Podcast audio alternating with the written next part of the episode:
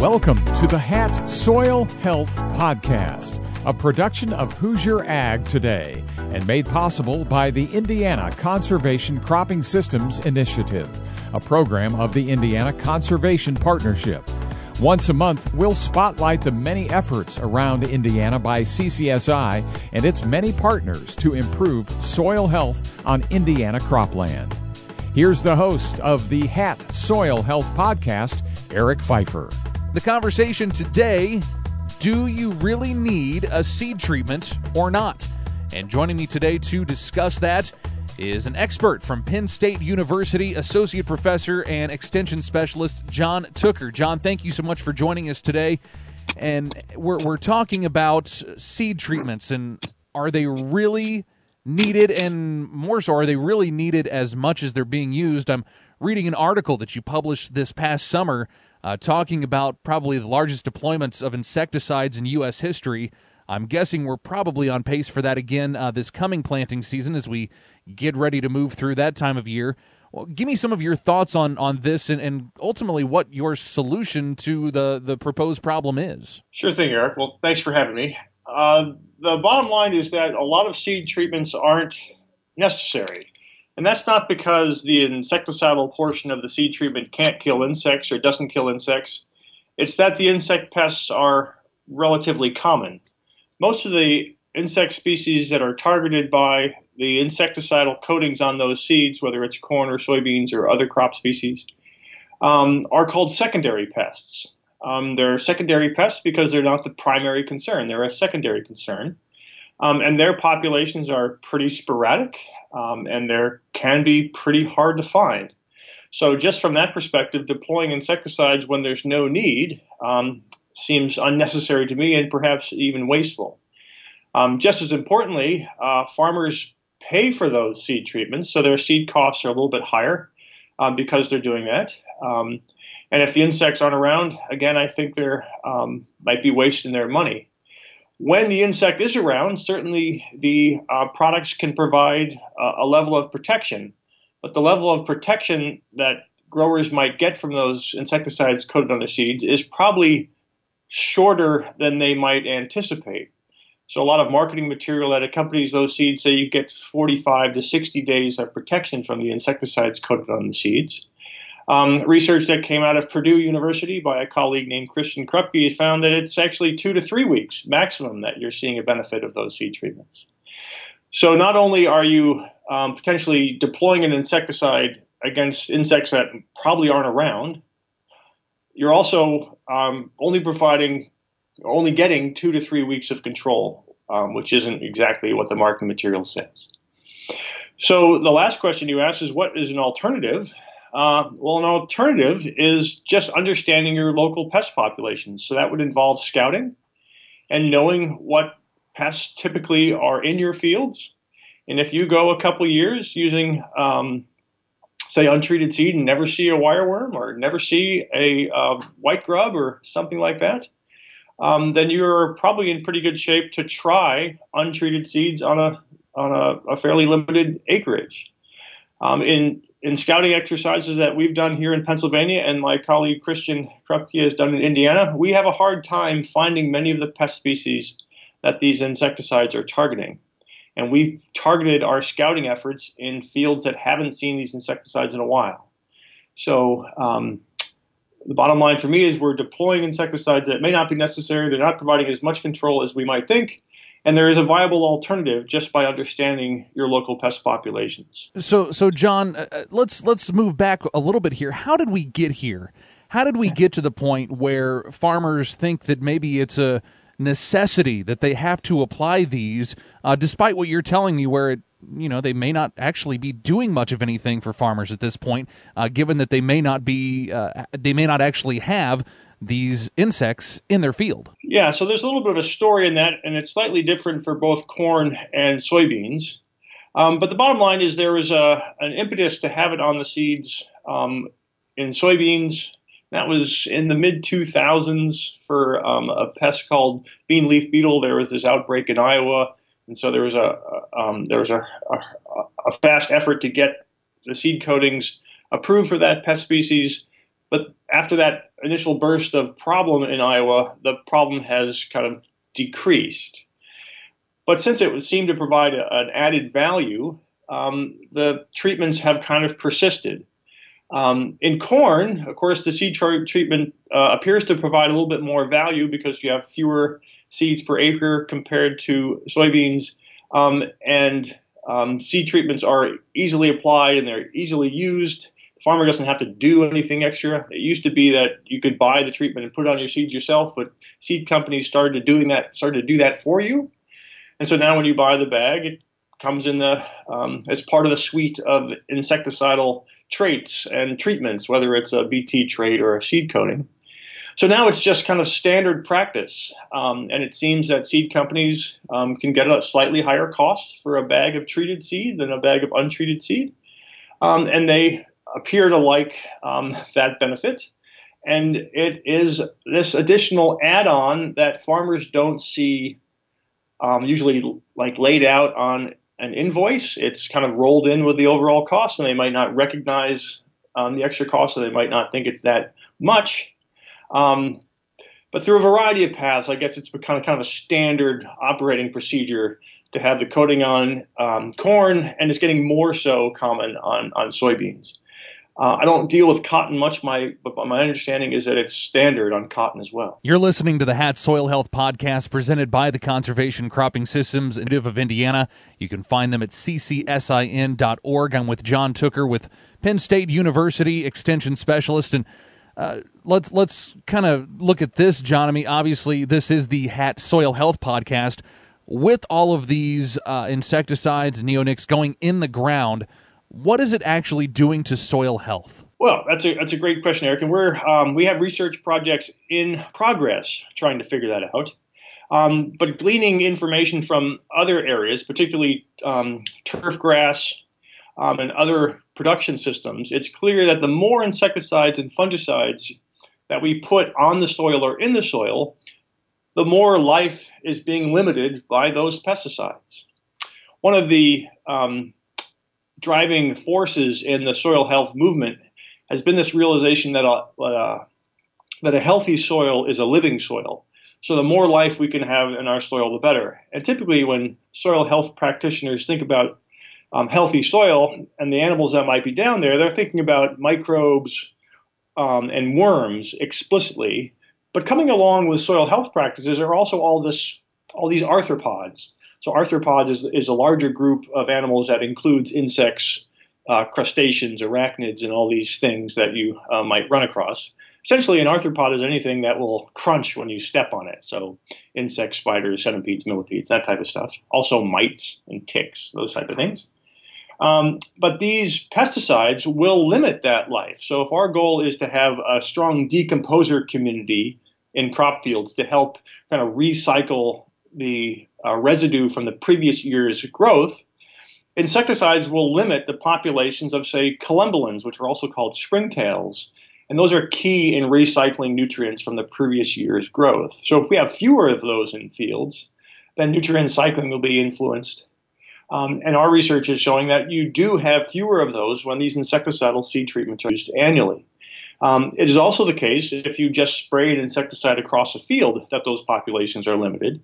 So these insecticides, whether it's coated on a seed or broadcast in an entire field, can negatively influence the life in soil, and by extension, that would extend to uh, kind of soil quality. Um, and our research in this area is kind of ongoing. So, so just to kind of recap that, we're talking about applying insecticides that are going after secondary insects that may not even be present, and it may be limiting the life or even you know killing the insects that might actually be providing life and providing good nutrients for your soil, right? Yeah, that's exactly right. And in addition to the insects or the arthropods, rather, that are helping with decomposition, those insecticides on the seed or, or an insecticide sprayed across the field are also limiting predator populations. And a lot of the research that we've done at Penn State have to do with uh, predator populations.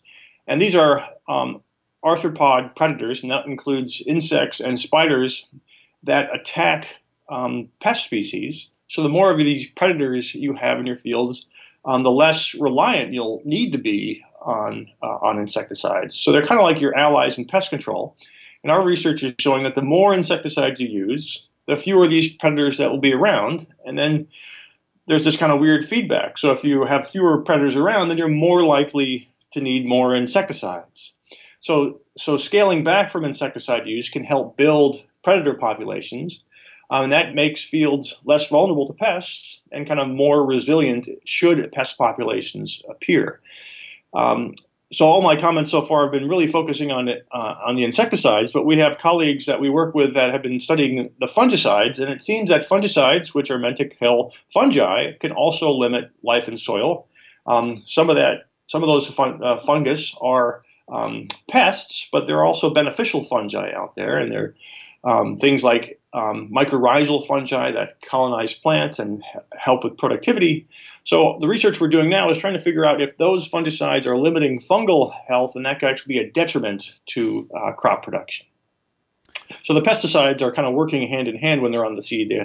The fungicidal portion is controlling the fungus, the insecticidal portion is controlling those insects. But if you have beneficial fungi or beneficial insects, we're trying to understand um, how much of a cost these pesticides have in a typical crop production system. Again, this is the HAT Soil Health Podcast uh, presented by the Conservation Cropping Systems Initiative. I'm Eric Pfeiffer, and I'm joined by John Tooker with Penn State University, an extension specialist there, and in their entomology department as well. So let's let's talk. So we've been doing this for a little over ten minutes now, and if we've got someone who's out there listening to this, and gosh, that makes sense, uh, similar to what you've done with me here and they think, boy, how can I start to to really change this or, or think about what I'm doing here? Uh, can you talk to us about? I mean, obviously, I, I don't know that anyone's just going to up and get rid of the practice altogether. Neonics and, and these insecticides still have their place. When and where are they most effective? Right. So um, they tend to be um, most effective when the insect pests are around. So um, I agree with you that most people aren't going to just stop using treated seeds tomorrow, but there's an intermediate step. So um, I tend to recommend to farmers that are interested in soil health to start small. So um, in Pennsylvania, we are mostly a no-till state. So about 75% of our acreage isn't tilled to begin with. So I generally run across farmers that are already doing no-till. So if you want to get to soil health, you need no-till, uh, a diverse rotation that includes cover crops. Okay, so for farmers that want to take these small steps towards building soil health, they can they can adopt any of those practices, and they'll they'll they'll start on this path to soil health. But an important fourth ingredient that I think um, is necessary, so that's a fourth ingredient in addition to no-till, diverse rotations with cover crops, um, is IPM. So IPM is a, a um, kind of a, a, way to manage pests. It kind of provides a decision framework for managing pests. And a key to the practice is understanding your local pest populations. So if a farmer out there is interested in doing this, I would uh, suggest that that person identify um, a field, um, remove the insecticides and fungicides from that field um, as a typical uh, ingredient in their crop production recipe, but then commit to scouting that field every seven to 10 days, maybe 10 to 14 days if they're really strapped for time. But commit to understanding what insects are active in that field. And if insects are active in that field, well, go out there and count them. You can look up scouting protocols for various types of insects. And say if we're scouting uh, corn and you find um, a good number of cut plants um, from black cutworm in this field that you haven't used any seed applied insecticides, then you can look on the internet or you can um, call your county educator or you can call the extension entomologist in your state and find out what is the economic threshold for black cutworm activity in my cornfield. And if your numbers exceed that um, economic threshold, then the recommendation from anybody in this little realm would be to put an insecticide out to stop that black cutworm.